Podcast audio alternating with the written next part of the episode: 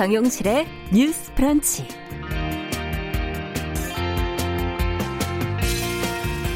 안녕하십니까. 정용실입니다. 총선 이후 여야의 새 사령탑이 누가 될지 관심이 쏠리고 있습니다.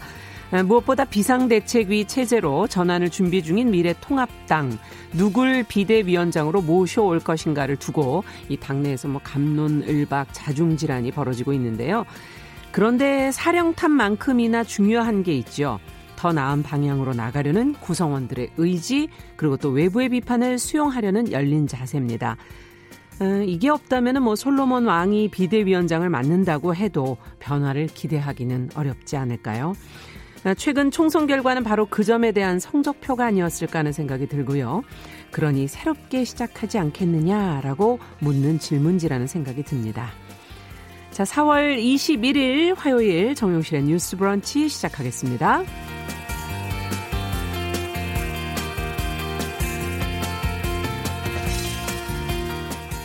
자, 뉴스 브런치 화요일 순서도 안내해 드리겠습니다. 오늘도 주요 뉴스와 논평은 뉴스픽에서 전해 드릴 거고요. 시인의 눈으로 뉴스를 보는 시시한가, 아, 신작 개봉이 끊기면서 재개봉으로 자구책을 마련하는 극장가 소식과 함께 어, 다시 보고 싶은 영화 이야기를 한번 좀 나눠보도록 하겠습니다. 그리고 환경 이슈를 다루는 코너, 좀 더 적극적으로 알아보고 실천해보자 하는 의미로 제목을 환경하자 이렇게 바꿔봤습니다. 오늘은 기후변화 문제를 게임 이론을 통해서 한번 분석해보는 시간 가져보겠습니다. 한 시간 놓치지 마시고요. 생방송 혹, 혹여 놓치시는 분들 유튜브 팟캐스트 열고 있습니다. 언제든 와서 들으시면 되겠습니다. 잠시 후 시작합니다.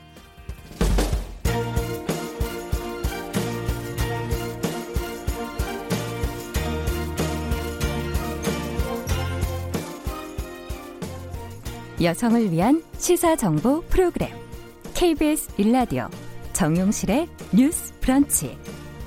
여러분의 의견을 기다립니다. 샵 9730으로 문자 보내주세요. 짧은 문자 50원, 긴 문자 100원이 부과됩니다. 네, 정용실의 뉴스 브런치는 항상 여러분들과 함께 만들어가고 있습니다. 오늘도 많은 분들이 또 함께 해주고 계시네요. 문자, KBS, 콩, 그리고 유튜브 라이브 실시간 스트리밍으로 어, 함께 하실 수 있고요. 산속 전원생활님, PL2020님, 정희철님, 주세연님, 파워삼촌님, 그리고 슈토리엄 이렇게 유튜브로 지금 들어와 주셨고요. 문자로 들어와서 인사 주신 분들도 많습니다. 최희철님, 이지영님, 최성훈님, 방산월님, 신종수님, 조혜숙님, 그리고 최기원님, 박진호님 이렇게 들어와서 인사 주셨습니다. 감사합니다.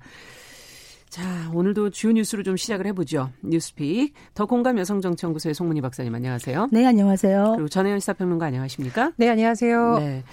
자, 아무래도 뭐 총선 얘기로 시작하지 않을 수가 없어요. 요즘에 이제 뭐 확진자도 많이 줄어서 코로나19 얘기는 좀 저희가 좀 뒤로 밀어놓고 나중에 좀 중요한 이슈가 있을 때 좀 다루도록 하고요. 자, 여야의 비례 위성정당들이 지금 어떻게 될 것인가에 관심이 쏠리고 있는데 독자적인 교섭단체를 꾸리게 될 것인지 모 정당과 합당을 하게 될지 어떻게 보시는지 민주당은 지금 더불어시민당과 합당을 적극 검토한다고 했는데 합당하겠다는 이유는 무엇인지, 합당 여부는 어떤 변수가 있는 건지 어, 전혜연 평론가께서 관련 내용을 좀 정리해 주시겠어요? 예, 이것은 제도적인 면이 얽혀 있기 때문에 제가 키워드로 조금 쉽게 설명을 해드리겠습니다. 네. 첫 번째로 우리가 주목할 단어는 교섭 단체입니다. 음. 어, 원래 위성정당 선거 끝나면 바로 합치기로 했잖아요. 했는데 갑자기 교섭단체 얘기가 왜 나와요? 이런 질문이 나올 수가 있습니다. 지금 총선에서 더불어민주당의 위성정당인 더불어시민당이 17석을 얻었고요. 네. 미래통합당의 위성정당인 미래한국당은 19석을 얻었습니다. 네. 교섭단체를 만들려면 20명, 20석을 얻어야 되는데 뭐 음. 얼마 없잖아요. 그러다 보니까 어 의원들을 또 꿔줘서 20석을 채워서 교섭단체를 만들면 우리한테 유리하지 않을까라는 물밑 계산이 좀 있었다는 거죠. 아. 그렇다면 도대체 교섭단체를 왜 구성하려고요? 그러니까요. 교섭단체가 되면 말 그대로 국회에서 주도권을 잡을 수 있는 여러 가지 혜택이 굉장히 그 많습니다. 그 주도권이라는 건 뭡니까? 예를 들면 음. 우리가 국회에서 어떤 중요한 회의를 합시다. 뭐 여야가 밤새 협상했다 이런 말 음. 나오잖아요. 네. 여야라고 해서 모든 정당이 들어갈 수 있는 건 아니고요. 대부분 교섭단체를 꾸린 정당들을 중심으로 음. 국회에 중요한 일정이 잡히게 됩니다. 네. 그래서 과거에 정의당을 비롯한 군소 정당들이 우린 합의한 적 없자라고 막 반발하는 거 많이 보셨을 텐데 이게 좀 상황상 안타깝지만 국회의 모든 구성이나 여러 가지 협의가 교섭단체를 중심으로 지금 그러니까 흘러가는 그러니까 스무 석이 되는 게 굉장히 중요한 의미군요. 매우 중요합니다. 그렇기 예. 때문에 교섭이 가능한 교섭단체가 되는 것이고요. 음. 또 국회에서 각 상임위원회가 있습니다. 뭐 법을 다루는 법사위, 그렇죠. 환노위 굉장히 많은데 이 위원회 위원장을 누가 할 건지 아. 위원 배치를 어떻게 할 건지도 네. 교섭단체를 중심으로 협의가 된다라는 거죠. 그렇다면은 당연히 지금 위성정당의 입장에서는 어, 의원 몇몇만 데려오면 우리도 독자적으로 뭔가를 해볼 수 있지 않을까 이런 물밑 여론이 예. 나올 수 있는 거고요. 또 핵심 사항 중에 하나가 지금 국고보조금 돈의 문제가 걸리는 거죠. 아. 지난번에 설명드렸듯이 교섭단체의 경우에는 특정 비율을 상대로 이렇게 나누는 형식이기 때문에 작은 정당들보다 훨씬 더 많은 국고 부조금을 확보할 수 있고요. 그러면 큰 당, 모당도 그렇죠. 받고 모당도 받고 위성정당도, 위성정당도 받고. 받고. 자, 이런 것도 뭐 또 머리에 둘수 있는 거고 네. 핵심 사안 중에 하나는 공수처장 임명을 놓고 여야가 또 지금 수싸움을 벌이고 있다라는 겁니다. 네. 공수처장을 그냥 임명하는 것이 아니고요. 후보 추천 위원회를 구성해야 되는데 7명 중에 4명이 여야에서 어 말하자면 밀어주는 인물이 음. 이제 위원으로 들어가게 되는 거죠. 네 명 중에 두 명은 여당 몫이고요. 네. 두 명은 야당 몫입니다. 네. 근데 야당이라는 것도 모든 야당이 아니라 교섭단체인 야당이 자격이 되는 거죠. 음. 그러니까 일각에서는 이 공수처장 임명을 막든 진행하든 아. 교섭단체가 있는 것이 매우 중요하다. 이런 이제 논의가 나왔던 겁니다. 네. 그런데 지금 이제 미래 통합당과 미래 한국당의 상황을 보면 지금 당이 워낙 시끄럽잖아요. 뭐 비대위 체제로 어떻게 갈지 누구를 영입할지 말지 시끄러운 상황이기 때문에 뭐 독자적인 교섭단체로 갈지 합당을 할지 아직 본격적인 논의는 잘 안 되고 있는 음. 상황입니다. 일단 네. 당 지도부 문제가 워낙 중요한 상황이기 그렇죠. 때문에 그렇고요. 더불어 시민당과 더불어 민주당 같은 경우에는 일각에서 별도의 고섭단체를 뭐 의원을 좀 꺼져서 만드는 거 아니냐라는 음. 얘기도 나왔었고요. 저쪽 당, 즉 미래한국당과 미래통합당이 어떻게 하는지 보고 결정하겠다는 얘기도 나왔었는데 네. 어제 고위 전략회의에서는 일단 합당을 하는 걸로 얘기가 많이 음. 나왔다고 합니다. 어, 좀 이렇게 좀 거친 표현이지만 그 민주당 관계자의 그 언론 보도 내용을 보면 네. 아 우리가 선빵을 날리겠다 이런 음. 표현을 썼네요. 그래서 우리가 먼저 국민한테 약속한 대로 합당을 하겠다라고 그렇죠. 밝혔는데 글쎄요 뭐 국회는 여러 가지 변수가 남아 있는 곳이기 때문에 네. 앞으로의 정치 상황을 조금 더 지켜봐야겠습니다. 네. 이번 총선 결과를 보면 꼼수를 부리는 것이 과연 득이 되는지 해가 되는지는 좀 생각해 볼 문제가 아닌가 하는 생각이 드는데 여러 가지 지금 계산이 지금 깔려 있는 것 같은데 두 분은 어떻게 보십니까?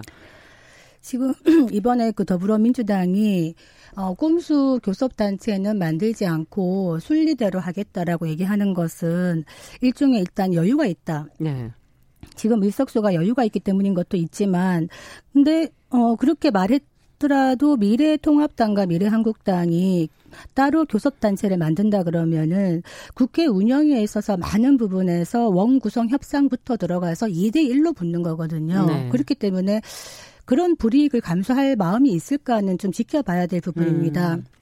비례 위성 정당 만들 때도 미래한국당이 처음에 만들었을 때 굉장한 비판을 하고 만들지 않겠다고 했다가 결국에는 비례를 얻기 위해서 만들었지 않습니까? 음. 그래서 이거는 지켜봐야 될 부분인데 교섭 단체를 아까 너무 설명을 잘해 주셔서 더 덧붙일 건 없지만은 네.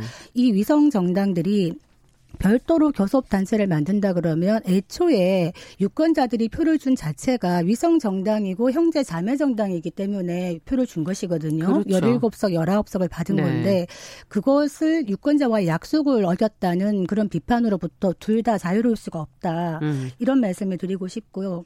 어, 지금 그 더불어 시민당 17석인데요. 네. 거기에 비례대표 두 분이 좀 특색 있는 분이 있죠. 기본 소득당에서 한 분이 왔고 시대 음. 전환에서 한 명이 와서 이렇게 같이 만들어졌는데 이런 어떤 야당 연합체의 형태를 갖춘 것 아니었습니까? 네. 그런데 이 두 당 원래 당으로 가겠다고 주장을 합니다. 이 두 사람이. 음. 그럼 어떻게 되냐? 15석이 되는 겁니다. 15석. 그러면 예. 의원 거주기를 하더라도 5명을 꼽아야 되는 게 생기는 거고. 근데 지켜봐야 될 것이 이 두 사람이 복당을 하겠다고 주장을 하는데 비례의원은 탈당을 하면 의원직을 잃어요.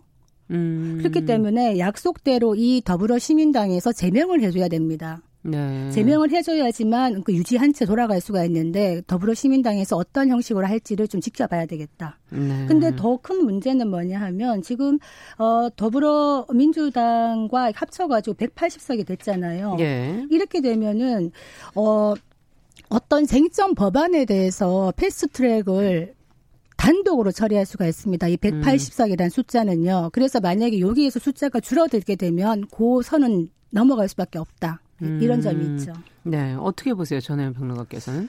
그, 송 박사님도 저도 작년에 정말 많이 썼던 단어가 꼼수였던 아, 것 그럼요. 같습니다. 예. 준연동형 비례대표제 연동형의 취지가 한번 훼손이 됐는데 음. 위성 정당이 만들어지는 바람에 더 많이 훼손됐다, 완전히 망가졌다는 비판을 많은 전문가들이 네. 다한 목소리로 내고 있죠.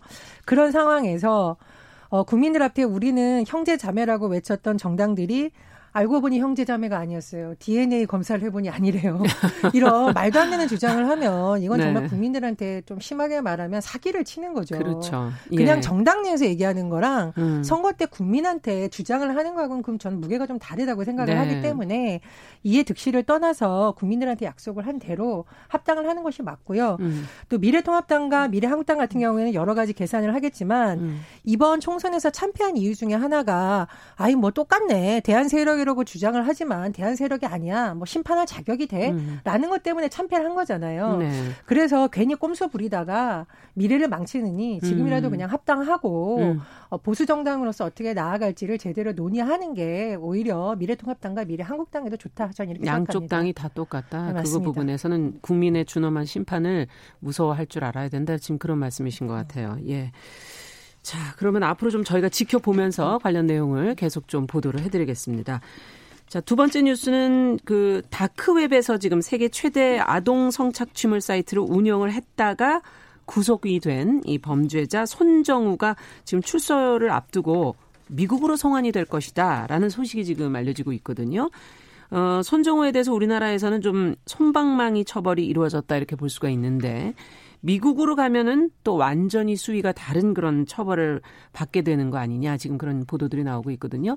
관련 내용을 저희가 좀 자세히 좀 살펴볼까요? 전혜연 평론가께서 좀 정리해 주시겠습니까? 음, 작년에 우리가 dark web 문제를 다뤘었죠. 예. 보안이 뛰어나서 추적하기도 어렵고 또 그러다 보니 그 안에서 온갖 불법 콘텐츠라던가 마약이 거래될 수도 음. 있다라는 음. 것을 dark web이라고 하는데요. 네. 이 dark web 중에서도 세계 최대의 규모의 아동 음란물 웹사이트인 Welcome to Video라는 곳이 있었습니다. 네. 근데 이 운영자가 참 부끄럽게도 우리나라 사람인 이 손모 씨였죠. 근데 예. 손모 씨가 검거돼서 우리나라 법원에서는 1심, 2심 재판을 받았습니다. 근데 2심에서 징역 1년 6개월을 선고받았는데 아. 예정대로라면 이제 출소를 할 것으로 전망이 됐었는데 예. 그렇지 않고 미국으로 송환될 가능성이 커지겁니다. 예. 왜냐하면 이제 미국 법무부에서 지난해 10월 이 한국 법무부에 이 사람을 미국으로 보내라. 쉽게 말해서 범죄인 인도 조약에 따라서 송환을 해라라고 요구를 음, 했습니다. 왜냐하면 이유가 뭡니까? 미국 법무부의 판단은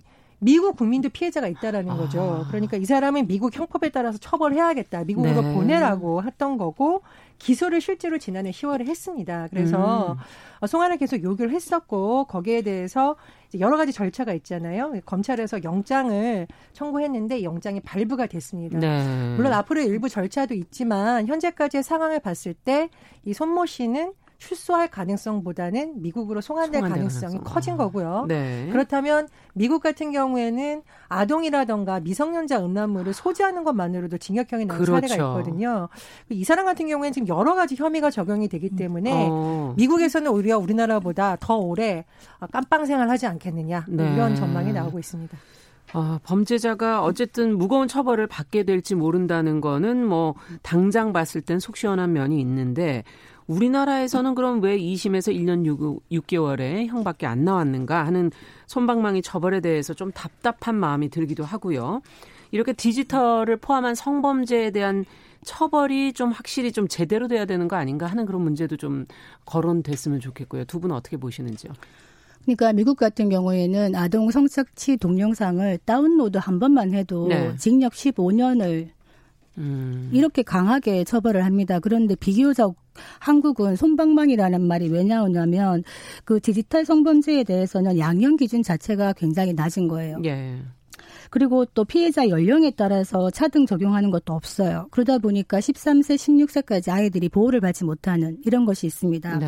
그래서 어제 20날, 20일 날 그 대법원의 양형위원회라는 데가 있거든요. 예, 예. 그러니까 그 양형 기준을 정하는 위원회입니다. 대법원 안에. 네. 거기에 위원장이 김영란 전 대법관인데 회의를 열었습니다. 그래서 음. 어, 법을 새로 만들기까지 시간이 걸릴 동안이라도 기존의 양형 기준을 좀 만들어서 아. 조금 형량을 높이자 이런 네. 거죠. 그래서 어, 양형 기준이 뭐냐? 법관이 형량을 정할 때 참고할 수 있는 기준이죠. 그렇죠. 그러면은 법관이 마음대로 이제 범죄에 대해서 들쑥날쑥하게 형량을 주지 않을 수가 있는 거죠. 그래서 어제 아마 이런 양형 기준이 상향이 됐기 때문에 음. 지금의 범죄에 대해서도 아마 처벌이 조금 더 높게 이루어질 것이다 보여집니다. 네. 어떻게 보세요? 그러니까 지금 양형위에서 논의되는 내용을 언론 보도를 보면 어, 예를 들면 불특정 다수라든가 피해자가 다수인 경우 또는 뭐 피해자가 13세 미만 아동인 경우에는 징역형을 선고할 가능성이 더 높아질 거다 이런 전망이 네. 나오는데요. 어쨌든 양형 기준이 완전히 확정된 것이 아니기 때문에 조금 더 지켜봐야 될 것 같고요. 공청회가 6월 22일로 지금 예정이 되어 6월 있습니다. 22일에. 그래서 아마 뭐 여성계라던가 네. 관련 전문가들 또 국민들의 음. 여론이 어떨지도 또 영향을 미치는데 이번만큼은 좀 국민들이 왜 이렇게 분노하고 있는지 제대로 된 양형 기준이 좀 마련됐으면 하고요. 네. 최근에 또 다른 관심사가 이런 성범죄자들이 반성문을 내고 합의를 하는 부분에 있어서 이것을 감형 기준으로 해주는 아. 것이 굉장히 좀 조심해야 된다라는 의견이 뭐 정신적으로 문제가 있다든지 반성문을 쓴다든지 이런 것들이 감형 기준이 될 수 있다는 거군요. 그렇습니다. 최근에 한 범죄자는 반성문을 500장 냈다 이런 보도도 나오고 있는데 이게 아. 지금 전문가들이 보기에 정말로 감형을 하기 위한 하나의 수단을 알고 있다라는 거죠. 네. 정말로 어떤 반성의 의지가 있으면은 내가 이것을 어떻게 삭제하겠다라든지 음. 내가 이것으로 취득한 어떤 재산을 어떻게 그러네요. 하겠다던가 이렇게 실질적으로 밝히는 게 아니라 심지어 이 반성문 표본이 뭐 거래된다 이런 말까지 나온다는 겁니다. 그래서 족보가 있다는 건가요? 그렇죠. 음. 반성하는 것으로 피해자의 고통이 덜어지면 괜찮을 텐데 이런 것은 아니다. 심지어 뭐 어떤 언론에서는 이건 악어의 눈물이다 이렇게 표현하고 음. 있거든요. 그래서 이런 부분에 대해서도 좀 법원에서 유심히 봐야 된다는 것이 계속 나오고 있고요. 예. 또 여성 전문 단체에서 대해서도 이런 부분에 대해서 법원이 무조건 반성문 냈으니까 그렇죠. 감형해진다라는 걸 좀 바꿔야 된다는 의견이 나오고 있습니다. 그래서 어, 최근에 그 우리 엠번방 사건, 예. 그 디지털 성착취 사건에 대한 관심이 높아지고 있는데 뭐 수사의 문제, 또 법원의 판결의 문제, 또 법을 개정하는 문제 여러 가지 관심을 받고 있잖아요. 예. 이것이 그냥 반짝 관심이 아니라 정말 많은 부분에서 음. 하나하나 좀 변화가 이루어졌으면 합니다. 네. 그 지금 아동 청소년법 관련해 가지고 개정안이 아마 나올 겁니다. 네. 이 개정안이 중요한 것이 뭐냐 하면 이 기존의 아동 청소년에 관한 그 성범죄에 있어 가지고 상한선 기준을 둔 거예요. 네. 그러면 그 상한선을 없애자. 그리고 보통 벌금형을 많이 했는데 벌금 대신에 꼭 징역형을 하자. 음. 이런 식으로 아마 엄중하게 개정이 될 것 같습니다. 네. 어쨌든 변화되는 모습을 좀 기대해 보겠습니다. 자, 지금 많은 분들이 더 들어와 주셨어요. 남강보식님, 이상진님, 그 다음에 성호조님, 이런 분들이 유튜브로 지금 들어와 주셨고요. 어, 그 인터넷으로도 김용기님, 또 3990님, 5336님, 2746님, 이렇게 어, 계속 새로운 분들이 윤서영님, 이충열님, 이렇게 들어와 주셨네요. 자, 정용실의 뉴스 브런치, 뉴스픽, 더 공감 여성정치연구소 송문희 박사, 전혜연 사평론가와 함께 진행하고 있는데요. 세 번째 뉴스도 상당히 중요한 뉴스인 것 같아요. 화재 현장에 몸을 던져서 화상을 본인이 입어가면서 어, 10여 명의 목숨을 구했던 외국인 노동자가 알고 보니까 불법 체류자였어요. 그래서 출국을 하게 되는 그런 딱한 사연이 지금 많은 분들에게 전달이 되고 있는데 관련 내용을 송 박사님께서 좀 정리를 해 주시겠어요? 네. 이 화재의 주인공은 카자흐스탄 출신의 알리 씨입니다. 네. 어, 본인이 가던 살던 원룸에 들어갔는데 지난달 23일 밤 11시 22분께 들어가다 보니까 불이 나고 있는 거예요. 음. 근데 이 사람이 어떻게 했느냐. 계단을 오르내리면서 입주민 10여 10여 명을 대피시켰습니다. 아. 그리고 이제 2층에 살던 여성이 대피를 못하고 있으니까 네. 옥상에서 가스관을 타고 내려가면서 구조를 하려고 하다가 목과 손에 2, 3도 화상을 입었습니다. 네.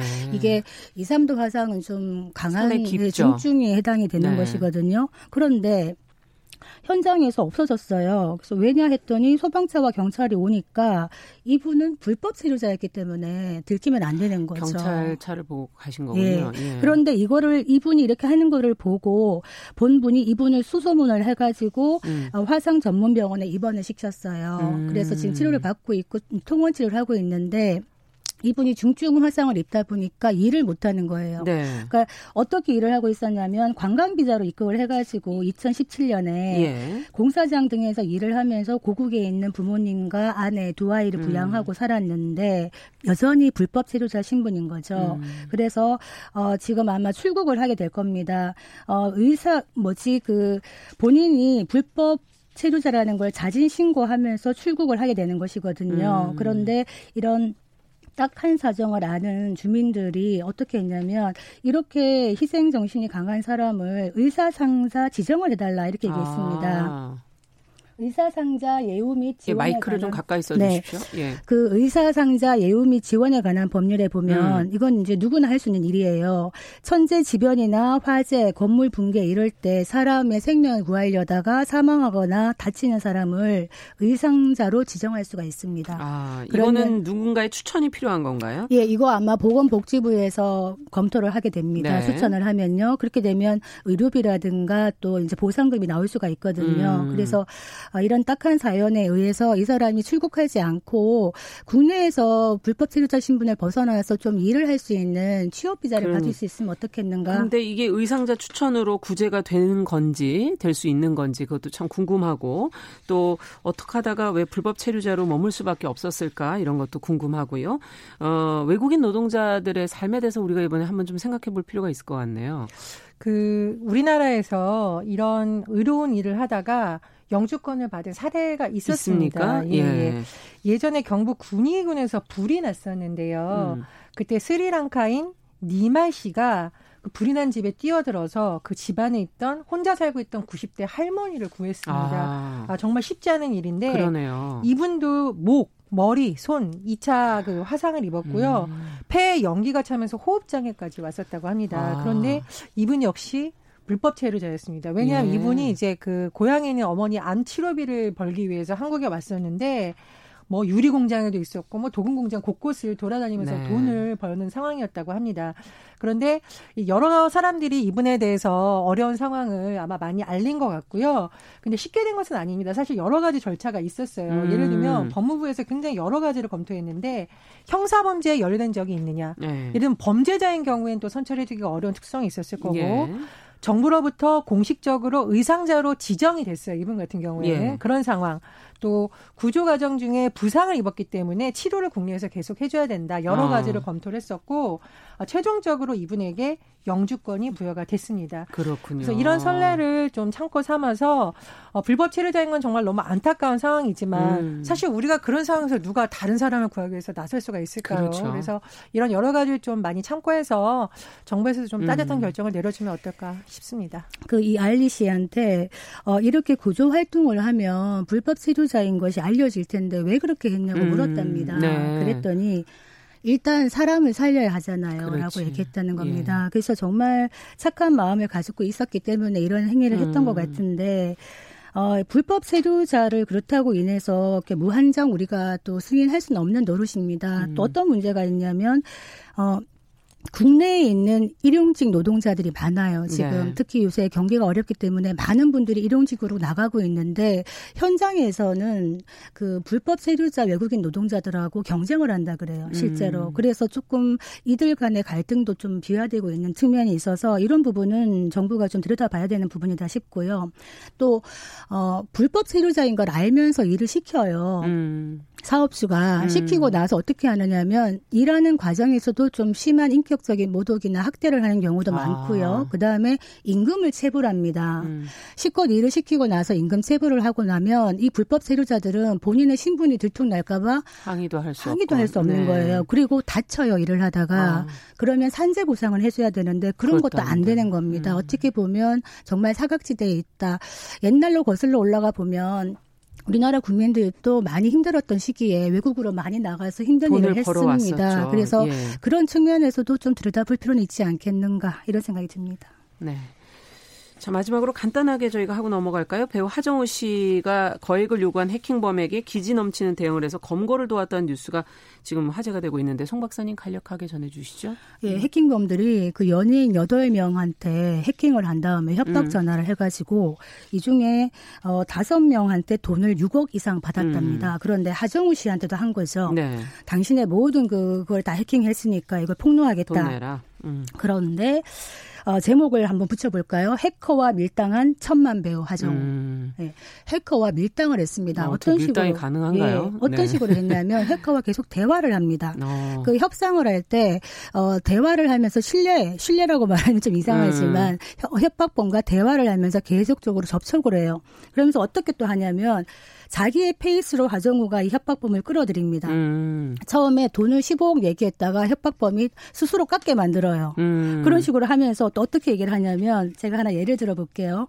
해킹범이 이런 얘기를 해요. 네. 어, 접촉을 하면서 하정우하고 약간 친근감이 생긴 거예요. 네. 그러면서 입맛이 없더라도 식사는 챙겨라 이런 음. 메시지를 보냅니다. 아. 그랬더니 하정우가 뭐라고 하냐면 예의를 지켜라. 예. 너 때문에 하루 종일 오돌오돌 떨면서 오돌뼈처럼 살고 있는데 음. 이게 뭐냐 이런 식으로 여유롭게 받아칩니다. 음. 이러면서 협박범이 끝까지 끌려오게 만드는데 하정우 씨가 제일 잘한 건 뭐냐 하면 정보를 그 협박당한 지 3일 만에 음. 경찰에 빨리 넘긴 겁니다. 그렇군요. 경찰하고 공조를 하면서 계속적으로 협박범하고 접촉을 하면서 많은 정보를 경찰에 해서 아. 검거까지 갈 수 있도록 그렇군요. 이렇게 했습니다. 네. 시간이 짧아서 팬심으로 아, 계속 지금 더 얘기하시는데 그만 끊어야 될 것 같아요. 예. 저는 더 많이 준비하지만 여기까지 네, 덧붙일 말씀은 없죠, 특별히. 예, 기지 넘치는 대응이었다. 앞으로 어, 이렇게 침착한 대응이 필요하다. 뭐 이런 정도로 정리를 하겠습니다. 자, 오늘 두 분과 함께 뉴스픽 전혜연 평론가 더 공감 여성정치연구소의 송문희 박사님 두 분 수고하셨습니다. 감사합니다. 감사합니다. 감사합니다. 자, 정용실의 뉴스 브런치 듣고 계신 지금 시각 10시 32분 향해 가고 있고요. 라디오 정보센터 뉴스 듣고 오겠습니다. 코로나19 국내 신규 확진자가 어제 하루 9명 추가로 확인됐습니다. 국내 누적 확진자는 총 1,683명으로 집계됐습니다. 경북에서 62일 만에 처음으로 코로나19 일일 신규 확진자가 0명을 기록했습니다. 이는 지난 2월 19일 경북 첫 확진자 발생 이후 처음입니다. 이달 1일부터 20일까지 수출이 1년 전에 비해 4분의 1 이상 감소한 것으로 나타났습니다. 국제유가가 폭락하면서 마이너스권으로 떨어졌습니다. 코로나19 사태로 하락 압력이 이어지는 가운데 원유 시장의 선물 만기가 겹치면서 기록적인 낙폭을 보였습니다. 뉴욕 증시 주요 지수가 국제유가 폭락 충격 등으로 하락했습니다. 지금까지 라디오 정보센터 조진주였습니다.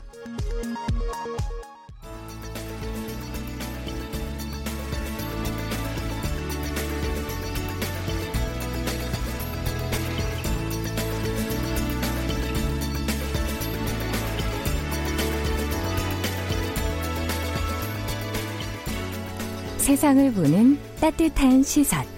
KBS 일라디오 정용실의 뉴스 브런치. 매일 아침 10시 5분 여러분과 함께합니다. 네, 정우실의 뉴스 브런치 듣고 계신 지금 시각 10시 33분입니다. 이제 시인의 눈으로 뉴스와 세상을 좀 들여다보도록 하죠. 시시한가. 오늘도 신미나 시인 자리해 주셨습니다. 어서 오십시오. 안녕하세요. 네, 오늘은 네. 어떤 뉴스를? 오늘은 저와 함께 영화관으로 영화관으로 잠깐 갔다 올까요? 마스크 쓰고 갈까요? 네. 그 요새 코로나 19 때문에 그 극장과의 관객 발길이 뚝 끊기면서 예, 신작들도 대부분 개봉을 미루고 있는 상황이죠. 아. 예, 그래서 영화 영화관들이 이 위기를 극복하기 위한 방편으로 과거에 상영했던 영화를 재개봉하는 곳이 늘고 있다고 합니다. 예. 음악 영화부터 해서 블록버스터, 독립 영화, 그리고 예술 영화 다양한데요. 음. 은근히 반응이 좋아서 재개봉 특수라는 말까지 나오고 그렇군요. 있다고 하네요. 예를 들어 혹시 영화 배우 안재홍 씨, 네. 예, 그분이 지금처럼 유명해지기 전에 찍은 그 족구왕이라는 기억이 안 나요. 예, 그 영화가 있습니다. 예. 그리고 또 지난해 여성 서사로 많은 사랑을 받았던 벌새나 음. 윤희에게 같은 어, 영화가 있죠. 음. 네. 이런 영화들은 사실 상영관이 적어서 놓친 분들한테 맞아요. 특히 사랑을 받고 있는데요. 음. 음 그리고 또 라라랜드 그리고 또 뭐 뮤지컬 영화나 그리고 어벤져스로 대표되는 히어로물도 음. 지금 재개봉되고 있다고 하네요. 네. 서울신문 기사에서 가져왔습니다. 그렇군요. 지금 코로나 19 때문에 사실 힘든 곳이 많지만 그 중에 네. 한 곳이 또 영화관 아닐까 하는 생각이 들고 문화예술계 전반적으로 사실은 공연 네. 사람들이 모이기는 것이기 때문에 네. 다 힘든 상황이겠죠. 맞아요. 예. 저도 실감하고 있습니다. 아. 왜냐면 예전에 대학생 때 IMF를 겪었는데요. 네. 지금도 사실은 코로나 19로 인한 어떤 경제적인 충격파가 그때 못지않다는 생각도 들기도 그때 해요. 기억이 떠오르시는군요. 예, 그러니까 음. 전업 작가나 어떻게 보면 공연이나 이런 예술 음. 관련된 곳에 계신 분들은 요새 어떻게 견디고 계신지 모르겠어요. 네. 그래서 한국 예술총연합회 코로나19 피해 조사 결과를 제가 잠깐 보고 어, 왔는데요. 어떻게 나와 있나요? 올해 1월부터 4월까지 취소되거나 연기된 문화행사가 1,614건에 이르고요. 네. 예술인 중 88.7%는 수입이 감소했다고 합니다. 네. 그러니 참 이런 예술인들이 이런 경제적인 충격을 잘 이겨낼 체력을 가질 수 있을지 좀 걱정되기도 해요. 그러네요. 뭔가 네. 지원책, 보호장치 이런 게 평소에 좀 있었어야 되는 건가 맞아요. 하는 생각도 들고, 들고요. 네. 근데 가끔 이런 걸로 인해서 어떤 면에서는 예술가들의 처우나 그 복지 정책이 얼마나 미흡한지가 좀 역으로 음. 드러나기도 하는 것 같습니다. 예, 물론 한국 예술인 복지재단에서 네. 예술인들한테도 특별 그 융자나 생활안정자금 대출도 해주고요. 음. 그리고 창작 준비금 지원금도 이렇게 지원을 해주고 있는데요. 근데 그 대개의 지원책이 결국은 음, 약간 빚 빚인 거죠. 빚인 거. 근데 네. 좀 요새 아. 신청자가 많이 늘어서 그런지 이런 혜택을 받으려면 예술인들도 예술활동 증명을 해야 해요. 아. 근데 전보다 그 예술활동 증명 절차가 신청자가 많아서 그런지 상당히 느려지긴 했더라고요. 예. 그래서 재단에서 심의위원 수를 늘려서라도 그 과정이 지금 좀 조속히 해결되도록 좀 더 힘을 써줬으면 하는 바람입니다. 그러면 급한 분들도 꽤 있겠는데요. 예, 그렇죠.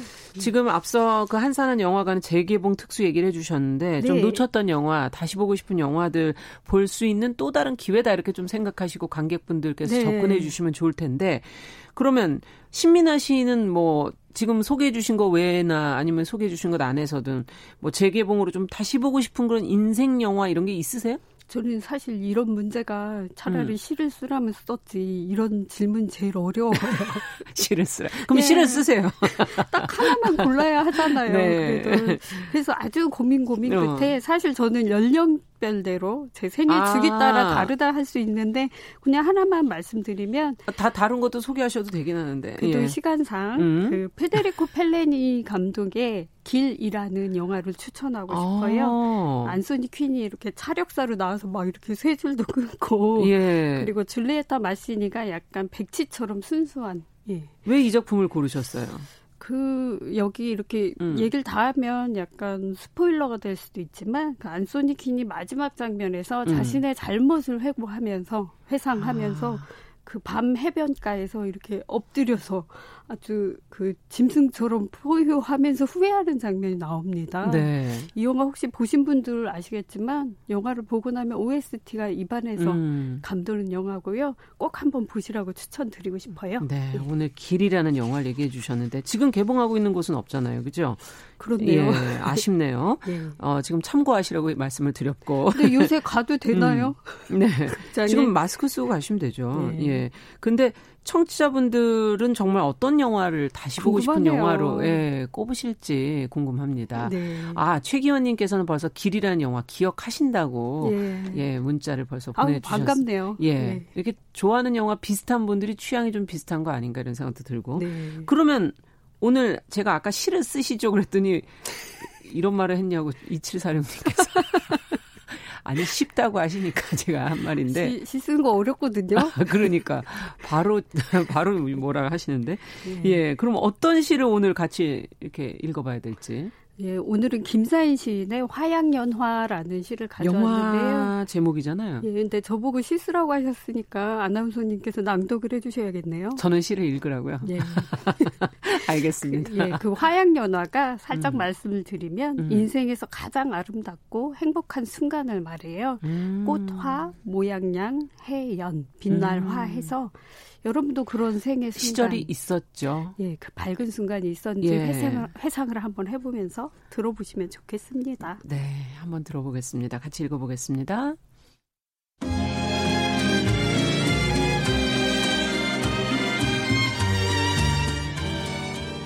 화양연화 김사인 모든 날들은 흘러가는 것 잃어버린 주홍 머리핀처럼 물러서는 저녁 바다처럼.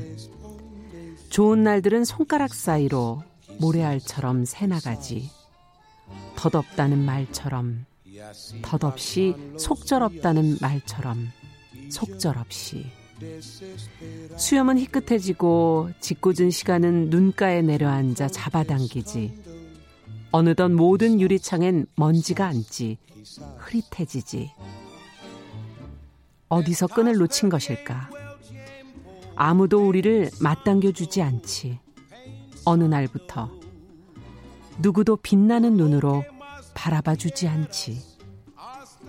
눈 멀고 귀 먹은 시간이 고돌이니 겨울숲처럼 더는 아무것도 애달지 않는 시간이 다가오리니 잘 가렴 눈물겨운 날들아 작은 우산 속 어깨를 걷고 꽃장화 탕탕 물장난 치며 슬픔 없는 나라로 너희는 가서 철 모르는 온누이인 듯 살아가거라.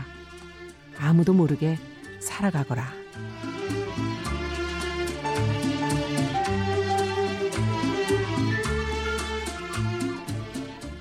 아유, 가슴 한 켠이 이렇게 쓰리지. 음악도 벌써... 아주 신중하게 골라주신 것 같아요. 마음에 드셨어요? 야, 저는 참 네. 이게 남독자에 따라서 시의 그 질감이 달라진다는 생각을 하는데요. 저는 중반 이후부터 감정이 제 인생으로 몰입이 돼가지고. 아니, 그게 정말 식초를 이렇게 마신 것처럼 약간 콧등이 시큰해지는 시기도 하고요. 그러네요. 또 아시다시피 왕가희 감독의 화양연화와 동명의 제목이죠. 네. 예, 근데 그런 뭐 느낌도 뭐. 좀 드는 그쵸. 것 같아요. 영화 안에서 예. 봤던 그 젊은 젊은 그두 남녀의 모습이 예. 왠지 이 안에 좀 오버랩되는 그런 느낌도 있었고요. 예. 그 양조위의 깊고 아. 그 부드러운 눈빛 그리고 네. 도도하고 우아했던 장만옥의 그 차파오 의상 음. 아, 그런 것들에 사실 반할 수가 없, 안 반할 수 없었죠. 그렇죠, 맞아요. 예. 기억이 납니다. 예. 지금 정희철님께서 너무 가슴에 와닿는 시라고 아이고, 지금 예, 명품 저거... 낭독이었네요. 아 그런 건가요? 네. 네. 지금 많은 분들이 그 영화를 많이 기억을 하고 계시는 기억하시죠? 분들, 예. 예. 하루하루가 정말 우리 인생의 화양 연화가 아니겠는가, 음. 우리 생의 가장 젊은 날이라고 박진호님께서 적어주셨는데, 어, 네, 차학수님께서 저를 칭찬. 칭찬해 주셨어요. 어, 저 이제 점점 시가 조금 원숙하게 읽어지고 있는. 네, 늘 평가받으시는데 저는 이미 완성됐다고 생각해서 늘 네, 항상 저렇게 격려를 봅니다. 받으면서 제가 하루하루 커가고 있습니다. 예, 예, 여러분들의 격려가 필요합니다. 예. 저는 근데 앞에 그시 네. 중에서 그 대목이 제일 와닿았어요. 음, 잘 가렴, 음. 눈물 겨운 날들아. 네. 뭔가 좀 떠나보내는 그러셨군요. 느낌? 예. 음, 저는 더 이상 눈을 빛내주지 않는 시간이 온다는 말. 음. 그러니까 가장 빛나고 환한 순간은 어쩌면 지나가게 마련이고 예. 모두에게 시간은 공평해서 음. 그 시간도 사실은 다 지나가지만 이렇게 잘 보내고 싶은 그 시절마저도 이렇게 철없는 아이 달래듯이 예. 잘 가. 잘 다독여서 보내주는 시인의 마음이 읽힙니다. 음, 네. 조혜숙님은 동주가 생애 최애 아, 영화다. 예. 윤석주님은 젤소미나가 기억이 난다는 아, 의견들을 예. 보내주셨습니다. 자 오늘 시시한가 어, 코로나 19로 극장가에 부는 재개봉 바람 그리고 인생 영화 이야기를 저희가 같이 한번 해봤습니다. 네. 어, 3288번님께서 시를 읽으니까 가슴이 짠하다는 의견도 보내주셨네요. 감사합니다. 신민아 시인과 함께했습니다. 감사합니다. 감사합니다.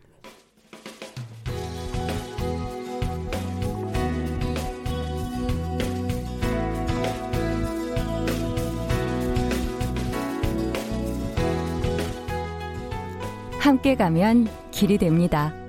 여러분과 함께하는 정용실의 뉴스 브런치. 월요일부터 금요일까지 방송됩니다. 네. 아, 정영실의 뉴스 브런치 아, 듣고 계신 지금 시각 10시 44분입니다. 자, 지금 막 도착하셨어요. 보이는 라디오 지금 하고 있습니다. 네. 지금 막 물어보셨거든요, 저한테. 환경 문제를 더 적극적으로 알아가기 위해서 이제 좀 귀를 열어보는 시간 환경하자. 오늘부터 어, 그린피스의 서울 사무소 이현숙 프로그램 국장 자리해 주셨습니다. 어서 오십시오. 네, 안녕하세요. 네. 네 오늘부터 이제 환경화제에 출연하게 된 그린피스 저희가 좀 네. 긴데 그린피스 동아시아 서울 사무소 아, 프로그램 국장 이현숙입니다. 그래요. 네. 어, 유튜브도 열고 있고요. 네. 어, 문자 저희 KBS 아. 콩으로도 실시간으로 계속 의견도 들어오고 있기 때문에 계속 전달 을 또 해드릴게요. 네. 앞서 기대하신다고 일부러 들어와서 게임 이론 들어보려고 왔다는 미키 캐리님도 있으셨어요. 아, 네. 네. 그래서 같이 한번 좀 해보죠. 환경 하자. 환경 하시고 계시잖아요, 본인은.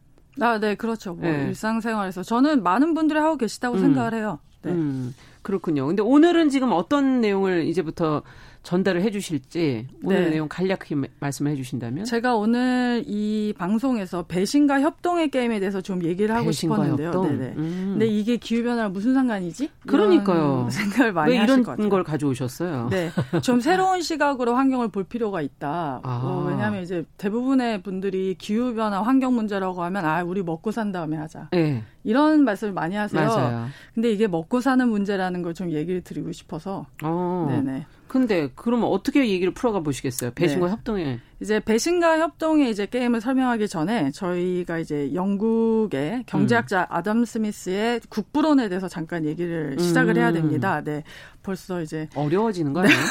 아, 제가 좀 최대한 쉽게 설명을. 네. 네. 그러니까 국부론에서 아담 스미스가 얘기했던 이제 가장 큰 주제는 음. 인간이 이기적으로 그냥 사회 이기적으로 활동 경제 활동을 하면 음. 그것이 곧 사회 전체 복지를 위한 열쇠이다라는 음. 얘기를 했거든요. 예. 그래서 그냥 인간이 이기적으로 경제 활동을 하도록 놔두면 돼. 음. 시장 그냥 놔두면 마. 돼. 예. 음. 요렇게 얘기를 했고 거기에 이제 덧붙여서 그 당시에 굉장히 아, 큰 그 강력한 기독교의 이념을 가지고 와서 음. 보이지 않는 손. 맞아요. 만약에 문, 인간이 막 이기적으로 계속 활동을 하다 문제가 생기면 보이지 않는 손에 해결해 줄 거야. 음. 걱정하지 마. 약간 이런 논리를 식의 논리를 폈죠. 근데 공교롭게도 저희가 지금 들으면 아, 어떻게 저런 걸 믿었지? 이렇게 생각하실 수 있지만 스미스의 음. 이런 주장이 이제 1970년대에 나타난 신자유주의의 아, 경제적 성경책으로 인식될 정도로 굉장히 중요해요. 200년 많이 넘게. 언급이 되어 왔죠. 최근까지도 그렇죠. 네. 예. 정부의 시장 개입을 적극적으로 반대하는 자들에게는 음. 이제 200년 넘게 거의 성경책처럼 받들여졌던 이론이고요. 음. 당연히 시대가 변하면 이제 사회 경제적으로 그 여러 가지 변수들이 생김에도 불구하고 음. 우리 생활에 있어서 이제 가장 중요한 결 경제 활동은 인간의 이기주의에 기반한다는 음. 생각이 굉장히 아, 지배적이었죠. 네. 근데 이런 그 지배적인 생각을 깬 사람이 경제학자가 아니라 네. 수학자인 이제 미국의 그 존 내시라는 오. 어. 사람에 의해서 깨지게 되는데요. 예. 존 내시는 뭐 생소하실지 모르겠지만 아 뷰티풀 마인드라는 네, 영화. 네네 그 영화의 주인공이 음. 사람인데요. 네. 음. 이 사람이 이제 아 tit for tat 그러니까 음. 아 내가 그러니까 눈에는 눈, 이에는 이 음. 이런 비슷한 이론을 이제 가지고 와서 음. 인간 이기적으로 활동을 하는 것이 음. 반드시 사회 전체의 이득에 부합하는 건 아니다라는 것을 증명을 해냅니다. 아. 그래서 이 이론을 제가 간단히 설명을 하자면 예. 제가 저랑 사회자분이 예. 와인을 너무 좋아해서 네. 와인샵을 털기로 했습니다. 와인샵을 털다가 저희가 털어요? 네. 네. 와인샵을 털다가 아니면 이게 게임의 이름이 제수의 딜레마거든요. 아. 네. 그래서 제수의 딜레마를 통해서 이제 그 아 이 뭐냐 모든 사람이 이기적으로 행동하는 것이 도움이 되지 않는다라는 걸 증명한 거기. 때문에 음. 그래서 제가 아, 어쩔 수 없이 되는 거군요, 예, 저희가? 제, 저희가 재수가 돼야 돼서. 음. 네네. 그래서 와인샵을 털다가 걸렸어요. 음. 그래서 사회자분과 제가 그 현장에서 잡혔는데 그래요. 저희 그 증거에 기반해서는 경찰들이 저희한테 1년밖에 주지 못합니다. 아. 근데 저희가 턴 방식을 보니까 아무래도 그 전에 더 많이 털었던 것 같아요, 네, 경찰은. 뭔가 있다. 네. 그래서 우리한테 자백을 받으면 음. 각각 2년씩 징역을 때릴 수 있는 거죠. 오. 네. 그래서 이제 사회자분과 저를 경찰서로 데리고 와서 각각 방에다 가둡니다. 아, 따로? 네, 따로 가두고 저한테 이제 그런 말을 하는 거죠. 자, 저 사회자분이 음. 전부 다 시켜서 했다고 나한테 자백을 하면 너는 그냥 풀려날 수 있어. 오. 어. 이렇게 제안을 합니다. 네. 솔깃하죠? 네. 그러면 사회자분은 어떻게 되나요? 제가 물어봤더니 사회자분은 무기징역을 받는다고 아. 합니다. 아. 네. 큰일 났네. 네, 그렇죠. 예. 그러고 나니까 아담 스미스 이론에 따르면 음. 저와 사회자분 둘다 음. 우리에게 가장 최상의 이득, 음. 이기적인 행동을 해야겠죠. 자백하는 그렇죠. 거예요. 예, 맞아요. 배신하는 거죠. 예. 예. 아, 그게 배신이군요. 그렇죠. 네. 왜냐하면 제가 자백을 하면서 제 상대방을 배신하는 거잖아요. 그렇죠. 그렇게 되면 저는 풀려나니까. 아. 그런데 이제 이런 상황이 되면 둘 다 배신을 하겠죠. 아, 그럼 둘다 그렇죠. 배신하면 둘 다 자백한 꼴이 되잖아요. 아. 그렇게 되면 2년형을 받게 되죠. 둘 다. 그렇죠. 아. 그런데 만약 우리가 서로 말을 안 하는 거예요. 네. 서로 믿음으로써 굳건하게. 아. 그러면 증거에 입각해 1년만 받게 됩니다. 아. 여기서 아주 간단하게 이 이론을 뒤집어 버리게 됩니다. 2년 네, 동안 그러네요. 이기적인 이론이. 것이 해가 되네요. 그렇죠. 그래서 내시는 이런 게임을 통해서 이제 애덤 스미스가 말한 이기심이 사회나 음. 개인에게 최상의 이득을 가져온다는 것을 아, 깨고 이기심은 배신을 낳는다. 그러면 것을 얘기를 하게 되는 거죠. 이해했고 이게 기후 변화하고는 무슨 상관이라는 네. 거예요? 그래서 이제 기후 변화의 문제로 이제 돌아오면요. 예. 경제 여러 주체들을 이제 생각해 보시면 됩니다. 이제 기업이나 투자자나 음. 뭐 금융회사들이 음. 자신들만의 이익을 극단적으로 추구하라는 이제 애덤 스미스의 아. 충고를 열심히 따랐지 않겠습니까? 그렇죠. 그래서 이제 어, 뭐 땅에 묻혀있던 화석연료를 엄청나게 캐내던가 네. 예, 투자 투자와 금융회사들은 이제 이 기업들에게 엄청난 돈을 빌려줬고 음. 왜냐하면 자신들이 이제 이자 수익을 챙길 수 있다는 생각을 했겠죠. 이기적인 계산이 그렇죠. 들어있죠. 네. 이렇게 극단의 이익을 쫓다 보면 사실 우리에게 음. 공공의 이익이 와야 되는데 어떤 일이 발생했냐면 미세먼지는 사시사철 음. 나타나기 시작했고 여름은 숨도 쉴 수 없을 정도로 이제 heat wave라고 해서 네. 그래요. 네. 아, 더운 공기들 네. 내려오고 지금 4월인 현재 미국은 폭설이 내리고 있죠. 예, 기후 농, 이상이 너무 많아요. 그렇죠. 기후 이상 때문에 생기는 것은 농작물의 재배가 어려워지고 있다는 거거든요. 여러 가지 계속 부작용들이 지금 생겨나는 거군요. 네. 그리고 지금 우리가 겪고 있듯이 알지 못하는 바이러스의 창궐이 이제 계속해서 생기고 있고. 네, 잠깐만요. 속보가 들어왔습니다. 네. 아, 네. CNN 보도에 따르면 북한 김정은 위원장이 후 상태가 지금 위중하다는 어. 보도가 들어왔습니다. 잠시 전해드립니다. 자, 그래서 서로 각자 이기적으로 한 것이 결국은 그렇죠. 이렇게 산적한 문제를 만들었어요. 그렇죠. 예. 네, 그래서 위에서 제가 간단하게 말씀드린 배신을 최소화하기 위해서는 아. 어떤 것이 가장 효과적인가 이제 네. 이런 또 고민을 하기 시작한 거예요 맞아요. 경제학자들이 음. 그리고 나서 미국의 정치학과 교수인 로버트 엑셀로드가 그러면 음. 재수의 딜레마를 깰 수 있는 음. 아, 대회를 개최하자. 음. 그래서 정말 각계 각 분야의 교수들이 다 참가를 합니다. 음. 여기서 1등으로 당첨된 것이 tit for tat. 음. 그러니까 음. 네가 내 손바닥 한 번 때리면 나도 너 한 번 때릴 거야. 눈에는 눈, 네, 그렇죠. 음. 이게 1등을 하게 되는데요. 음. 이 방법에는 아주 중요한 규칙이 있습니다. 첫 번째는 무조건 협력합니다. 상대가 무엇을 하든 전혀 협력을 해요. 아. 네, 상대가 이전 판에 배신하면 전 다음 판에 무조건 배신합니다. 아. 네. 그리고 상대가 다음 판에 저와 협력하면 저도 같이 협력 협력하고 예. 그리고 마지막에는 내가 티폴텟 정책을 쓰고 있어 음. 이렇게 얘기를 하는 거죠. 음. 그럼 이 사람 알겠죠. 아 내가 배신하면 쟤도 배신하겠구나. 음. 난 배신하지 않은 것이 나에게 가장 큰 이득이겠구나. 그렇겠네요. 생각을 하게 되는 거죠. 그래서 기후 변화로 다시 돌아와 보면요, 경제 주체들 너도나도 이제 국민들의 이익을 배신하고 자기 이익만을 음. 추구하는 동안 아, 우리는 그들을 제대로 응징하지 않았던 거죠. 아. 그러니까 많이 화석 연료를 파내면서 야기한 환경 문제라던가 노동자들의 건강 문제에 대해 사회가 응징을 했더라면 그 응징으로 인한 손실이 자기들이 화석 연료를 그렇죠 파내는 네. 이익보다도 더 컸다면 이들은 절대 기후 변화를 가속화시키는 음. 방향으로 회사를 운영하는 대신에 어, 어떤 어떻게 하면 더 정의롭고 어떻게 하면 노동자들에게 도움이 되고 어떻게 하면 음. 공동체 대한민국 공동체에 더 도움이 되는 음. 아, 비즈니스 포트폴리오를 건설할 것인가를 고민을 했겠죠. 예. 그래서 기업이 이윤을 추구하기 위해 저지른 배신 행위를 그냥 방치한 탓에 우리 지금의 기후 왔다. 위기를 보고 있다. 아. 이렇게 볼 수 있는 거죠. 이, 이 이론에 빗대어 보면. 그렇군요. 그렇다면은 지금 코로나 사태로 지금 경제가 어려워진 지금 상황에서는 저희들은 어떻게 지금 이제 여러 가지 지원책들이 지금 나가고 있지 않습니까? 잘하고 있는 건지 여기서 우리가 꼭 생각해 봐야 될 것이 혹시 있는지. 네, 그 한국의 예를 한번 들어보고 싶은데요. 예. 그 두산 이제 코로나 사태로 이제 경제가 어려워지니까 음. 두산중공업이 이제 1조 원을 산업은행과 수출입은행에서 받았다는 뉴스가 굉장히 많이 나왔어요. 네, 나왔어요. 네, 그래서 제가 요 예를 들고 싶은데 아, 두산중공업이 이제 경영 악화가 된 거는 코로나 때문은 아니거든요. 그 사실. 전이죠. 예, 그렇죠. 정부의 역할을 최소화해야 된다고 이제 부르짖고 있던 경영인들이에요. 사실 음. 시장 경제 신봉자들이죠. 근데 꼭 이렇게 힘들면 정부가 도와주지 않는다고 항상 음. 볼멘 소리를 하시더라고요. 도와달라는 태도도 약간 뭐 뻔뻔하긴 합니다. 뭐 음. 다른 건 다 제쳐두고 오늘 우리가 이제 얘기했던 티폴트의 전략 게임의 예, 규칙에 대해서 보면 석탄화력 발전이 이제 경제력을 잃어가는 시장 잃어갔고 시장 음. 흐름에 따라가지 못한 거죠. 음. 그래서 이제 국제 에너지 기구 같은 경우는 전 세계적으로 아 최근 10년간 석탄화력에 대한 투자가 80% 감소했다고 얘기를 했고 네, 그 말은 시간이 한 지금 1분 남았습니다. 네, 그, 래요그 네. 말은 이제 자기 회사에 아 제가 말하는 거 너무 좋아해가지고 자기 회사에도 투자할 투자자들이 없어졌다는 거거든요. 그렇죠. 그러니까 전체적으로 저희가 코로나 사태를 보면서 가장 감명을 받은 건 정부가 음. 얼마나 투명하고 국민의 국민의 이익을 중심에 뒀을 때 아. 이렇게 사태 해결을 빠르게 할 수 있느냐거든요. 예. 근데 기업은 이걸 못 합니다. 국민을 위해서. 아. 가장 먼저 하는 건 사람을 자르는 거죠. 그렇죠. 왜냐 자기 자기를 먹고 살 네. 자기들의 이익에만 충실하기 충실하니까. 때문에. 그래서 미국 같은 경우 이제 2,200만 정도의 실업자들이 생겼잖아요. 맞아요. 네.